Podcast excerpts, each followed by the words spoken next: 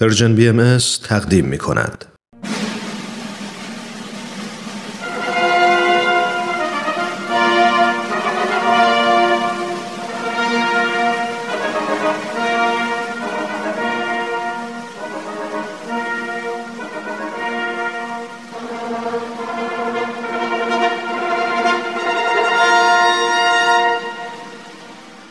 تاریخ به روایت مورخ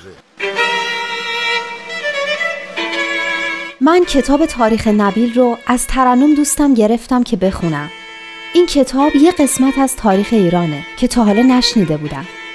کتابو که باز کردم خود نبیل که اونو نوشته شروع کرد با من حرف زدن.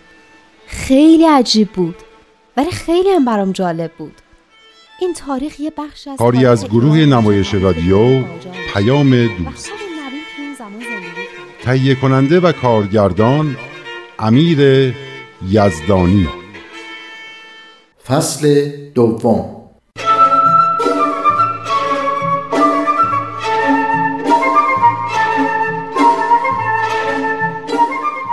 دیروز که داشتی از کودکی حضرت باب می‌گفتی بعضیش تو تاریخ نبیل نبود.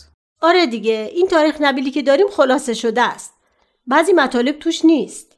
از این گفتی که رفتار حضرت باب در بچگی اصلا شبیه بچه های دیگه نبود. تا یه فرصتی پیدا می‌کردن به نماز و مناجات و عبادت میپرداختن. صبح که می‌خواستم برم مکتب تو مهمونیا که بچه های دیگه بازی می‌کردن حتی نصف شب تو سفر. اخلاقشون هم با بچه های معمولی خیلی فرق می‌کرده. خیلی با محبت و خوشرو بودن. شیخابه تعریف می‌کرده هرچی از خونه با خودشون میآوردن از خوردنی و لوازم درس و مشق به بقیه بچه ها میبخشیدن. هیچ وقت بین ایشون و بقیه کدورتی پیش نمی اومده یعنی هیچ کدوم از بچه ها چغلیه ایشون رو به شیخابت نمی‌کردن. این که دیگه از بچه دبستانیا خیلی عجیب بوده. من یه بار رفتم سر کلاس اولیا خانمشون نیومده بود.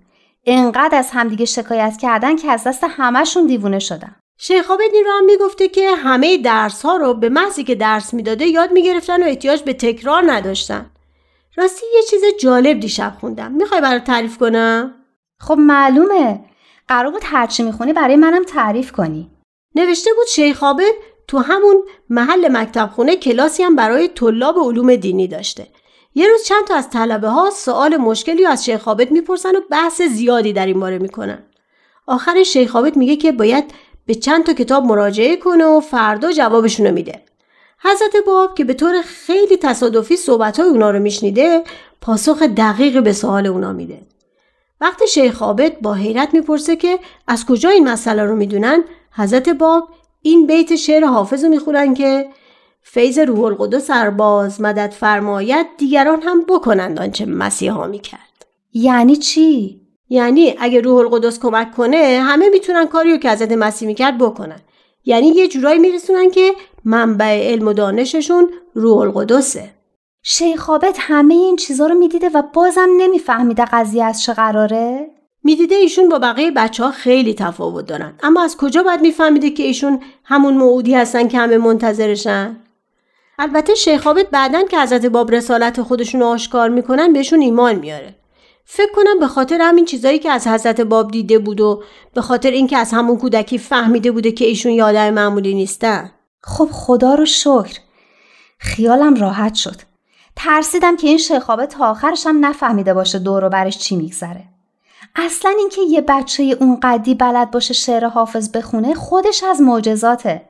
لاغن امروزه که اینجوریه. پس بذار اینم بگم. یکی از همکلاسی های حضرت باب تعریف کرده که یه روز شاگردا بلند بلند درسشون رو تکرار می‌کردن. اما حضرت باب سکوت کرده بودن و همراهی نمی‌کردن. وقتی ازشون می‌پرسن که چرا با بقیه درسها رو تکرار نمی‌کنن این شعر حافظ و زمزمه می‌کنن که تو راز کنگره عرش می‌زنند سفیر ندانمد که در این دامگه چه افتاده است یعنی نمی‌خواد بگی. خودم فهمیدم. یعنی تو رو از کنگره عرش از اون بالاها صدا می‌کنن. اما تو تو این تله گیر افتادی. یا اگه بخوایم شعر حافظ رو به زبون خودمونی معنی کنیم باید بگیم یعنی ببین تو چه وضعیتی گیر کردیم اما دامگه. واقعا که راست گفتن مدرسه برای آدم مثل دامگه میمونه. البته دامگر برای اون آدمی که مظهر زور الهی باشه و کارهای خیلی مهمتری داشته باشه و همه چیزم خودش به علم الهی بدونه. نه من و تو که اگه نیای مدرسه این چهار کلمه رو هم یاد نمی‌گیریم اینم حرفیه. حالا حضرت باب تونستن از دست مدرسه خلاص بشن؟ ما که نتونستیم.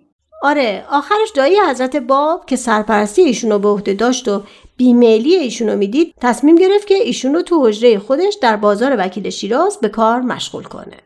این بود که به روایتی بعد از پنج سال و به روایت دیگه بعد از 6 تا هفت سال حضرت باب از مکتب شیخ عابد در اومدن. از اولش هم خب پیدا بود که علاقه چندانی به مکتب رفتن ندارن. فقط به خاطر داییشون حاضر شدن این کارو بکنن. این که میگه تو بازار وکیل کار می‌کردن اما مگه تو بوشهر تجارت نمی‌کردن؟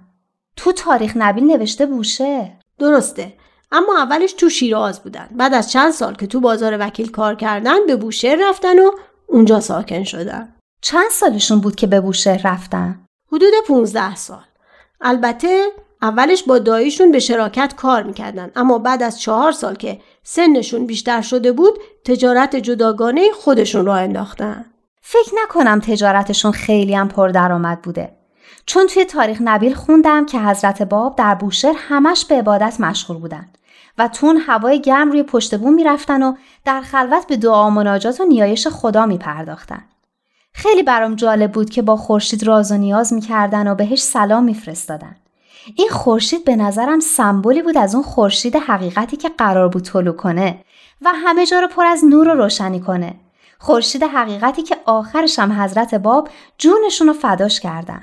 آره خیلی قشنگ گفتی. اما برعکس تجارتشون هم رونق زیادی داشته. مورخا نوشتن که از هند تا به قول خودشون فرنگستون گسترده شده بوده. اینم خودش خیلی عجیبه. نه زیادم عجیب نیست چون دلیل رونق کارشون این بوده که بین مردم به پاکی و امانت و صداقت شهرت داشتن. مردم اعتماد زیادی بهشون داشتن. اعتبارم که اگه شنیده باشی میگن مهمترین سرمایه یه تاجره. این همون سرمایه‌ای بوده که حضرت باب به وفور داشتن. توی تاریخ نبیل خوندم که یه کسی امانتی رو بهشون داده بود و یه قیمتی رو هم براش تعیین کرده بود تا براش بفروشن و پولش رو براش بفرستن. بعد از مدت حضرت باب پولی رو برای اون فرد فرستادن.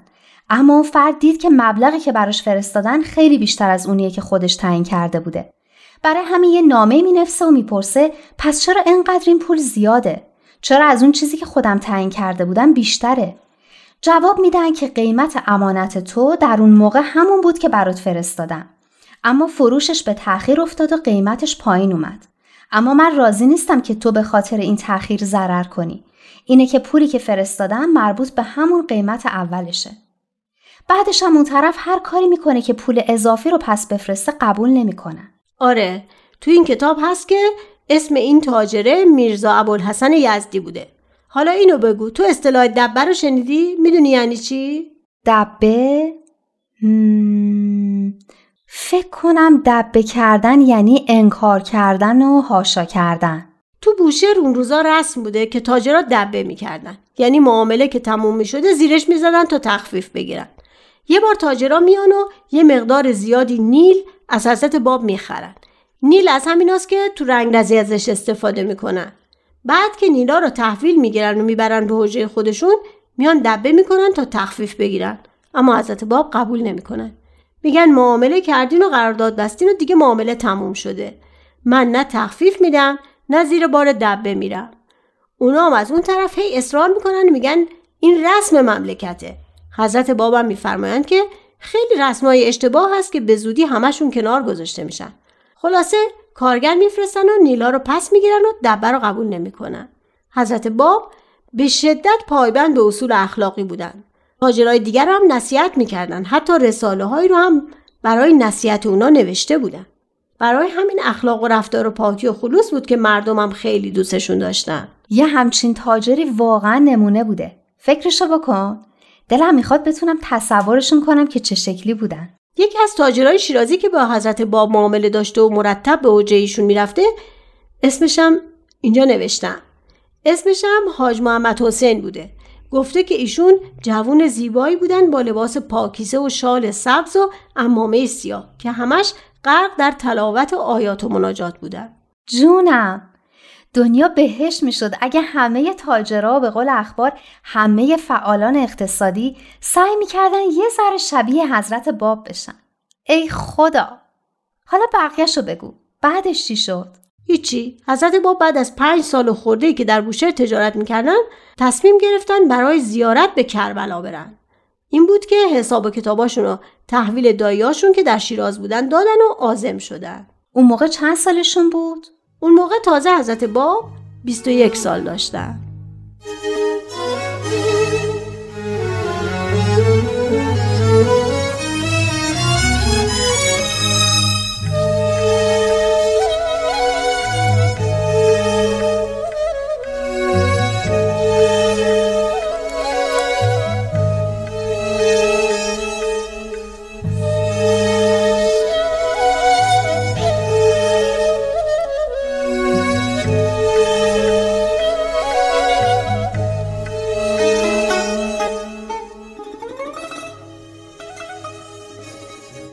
جناب نبیل الله و ابها جاتون خالی امروز کلی با ترنم درباره حوادث اون روزا صحبت کردیم از دوره کودکی حضرت باب و مکتب شیخ گفتیم و بعد رسیدیم به دوره نوجوانیشون توی بوشهر و نحوه زندگیشون که بیشترش به عبادت میگذشت و نحوه تجارتشون که برخلاف رسم روزگار و با کمال صداقت و امانت انجام می‌شد. به به مرحبا پس صحبتهای بسیار خوبی داشته اید. آره خیلی خوب بود.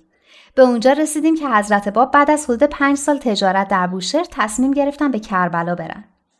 راستی بعدا به فکرم رسید که این باید همون موقع باشه که حضرت باب با سید کازم رشته ملاقات کردن. درسته؟ بله این همان زمان است. بعد از آن سید کازم وفات کرد و حضرت باب هم در سال شست پرده از رخ برانداختند. پس همون موقع است. همون موقع که سید کازم شیخ حسن زنوزی رو به ملاقات حضرت باب می‌بره. بله آنطور که بعدها شیخ حسن زنوزی برای این عبد تعریف می کرد در آن روزها وی به این گمان باطل افتاده بود که شاید خود سید کازم رشتی شخص موعود باشد و از این نظر خیلی در تب و تاب بود و دائم دعا می کرد که به حقیقت پی ببرد برای همین بود که سید کازم رشتی اون رو به ملاقات حضرت باب برد تا شیخ حسن بفهمه حواسش باید به کی باشه و به کی باید توجه کنه. پس اگر به خاطر دارید خودتان تعریف کنید. چشم. قضیه از این قرار بود که یه روز صبح زود که هوا تازه می‌خواست روشن بشه سید کازم یکی از خدمه خودش رو دنبال شیخ حسن زنوزی فرستاد تا دوتایی به دیدار حضرت باب برن. فکر کنم شیخ حسن زنوزی از اینکه می‌دید استاد والا مقامش این طور به یه جوون احترام می‌ذاره و در مقابلش سربلند نمی‌کنه خیلی تعجب می‌کرد. به خصوص موقعی که برخلاف قوانین اسلام از ظرف نقره شربت خورد. بله شیخ حسن زنوزی می‌خواست از علت احترام فوقلاده استاد خود به آن جوان سوال کند اما فرصتی پیش نیامد تا سه روز بعد یادت میآید که سه روز بعد چه شد؟ اون روز رو میگین که حضرت باب کلاس سید کازم اومدن؟ آره یادمه. شیخ حسن می‌بینه همون جوان وارد کلاس شد و یه جایی نزدیک در نشست و چیزی هم نگفت. تا چشم سید کازم به اون جوان افتاد درس خودش رو قطع کرد و ساکت شد. یکی از شاگردا از استاد خواست که به حرفاش ادامه بده. اما سید کازم گفت چی بگم؟ حق از اون نوری که بر اون دامن افتاده روشنتره. شیخ حسن زنوزی نگاه می‌کنه و می‌بینه نور آفتاب بر دامن اون جوون بزرگوار افتاده و خیلی تعجب می‌کنه. می‌فهمه که سید کازم موعود نیست اما بازم نمی‌فهمه که موعود همون جوونه. بله در حقیقت شیخ حسن زنوزی بارها خواست که از سید کازم اسم و رسم آن جوان را بپرسد اما هر بار حالت سید کازم طوری بود که او را از سؤال باز می داشت. شیخ حسن بسیار مشتاق بود تا آن جوان را بار دیگر ملاقات کند. تا آنکه آن جوان را چند بار در حرم سید الشهدا دید. راست میگین یادم اومد. اون جوان رو می‌دید که غرق دعا مناجاته و اشک از چشماش سرازیره و به هیچ کسی توجهی نداره. حالت اون جوان طوری بوده که بقیه نماز و دعاشون رو نصف کار جا میذاشتن و محو تماشای اون می‌شدن. یه طوری بوده که همه از گریه اون جوان به گریه میافتادن. شیخ حسن زنوزی هم هر وقت می‌خواسته با اون جوون صحبت کنه یه نیروی جلوشو می‌گرفته. با این حال پرسجو می‌کنه و می‌فهمه که اون جوون از بازرگانان شیرازه. وقتی میشنوه که جوونی در شیراز ادعای قائمیت کرده می‌فهمه که این همون جوونه و ایمان میاره. بله مرحبا شیخ حسن زنوزی بعدها موفق به زیارت حضرت بهاءالله هم شد که آن داستان دیگری است. اونم برام گفتین. همون که توی حرم سید و شهدا حضرت بهاءالله دستشو می‌گیرن و میگن می‌خوام امروز بابی بودن تو رو تو همه کربلا اعلام کنم. البته قبلش حضرت باب بهش فرموده بودن که به کربلا بره تا اونجا چشمش به جمال حسین موعود روشن بشه. بله شیخ حسن زنوزی تعریف می‌کرد که جوانی را دیدم با صورتی زیبا و بسیار با وقار و با عظمت که موهای سیاهش بر شانههایش ریخته و تبسم زیبایی بر لب داشت. دیدن آن جوان تأثیر بسیار شدیدی بر شیخ حسن گذاشته بود. آره اون دفعه تعریف کردین که چطور بعد از این ملاقات همه غم و غصه عالم از دل شیخ حسن بیرون میره و با اینکه فقیر بوده خودش رو ثروتمندترین فرد عالم می‌دیده. می‌دونم حسودی کار خیلی بدیه اما من خیلی بهش حسودیم میشه. به اینم حسودی میشه که یه قرن قبل از من زندگی می‌کرده. چیه این دوره؟ هیچ اتفاق مهم و جالبی توش نمیافته. هیچ خبری به جز این خبرهای بیخودی توش نیست. هی خوش به حال شما که تو اون دوره زندگی می‌کردین. دوره ما هم دوران آسوده ای نبود. دوران ما هم خبرهای بیهوده زیاد داشت. برای شنیدن خبرهای مهم و خوب باید گوش مترصد شنیدن آنها باشد. باید ذهن هوشیار و قلب آماده باشد. اما تو دوره ما من اگه خوب گوش بدم و ذهن و قلب آماده داشته باشم بازم چیز مهمی نیست برای شنیدن و دیدن و فهمیدن. در دوران شما هم خبرهای مهم بسیاری هست. در این دوران است که پایه های تمدن مورد نظر حضرت بهاءالله گذاشته می شود در دوران شماست که اساس صلح گذاشته می شود اگر خوب گوش بدهی صدای این ساخت و ساز عظیم را میشنوی و می‌توانی در آن شرکت کنی. حقیقت این است که حماسه و قهرمانی و هوشیاری و دلاوری در دوران شما هم جریان دارد. فقط تجلیاتش فرق کرده است. به شکل گذشته نیست. به صورتهای تازه ای ظاهر می شود که اگر به هوش باشی آنها را تشخیص می دهی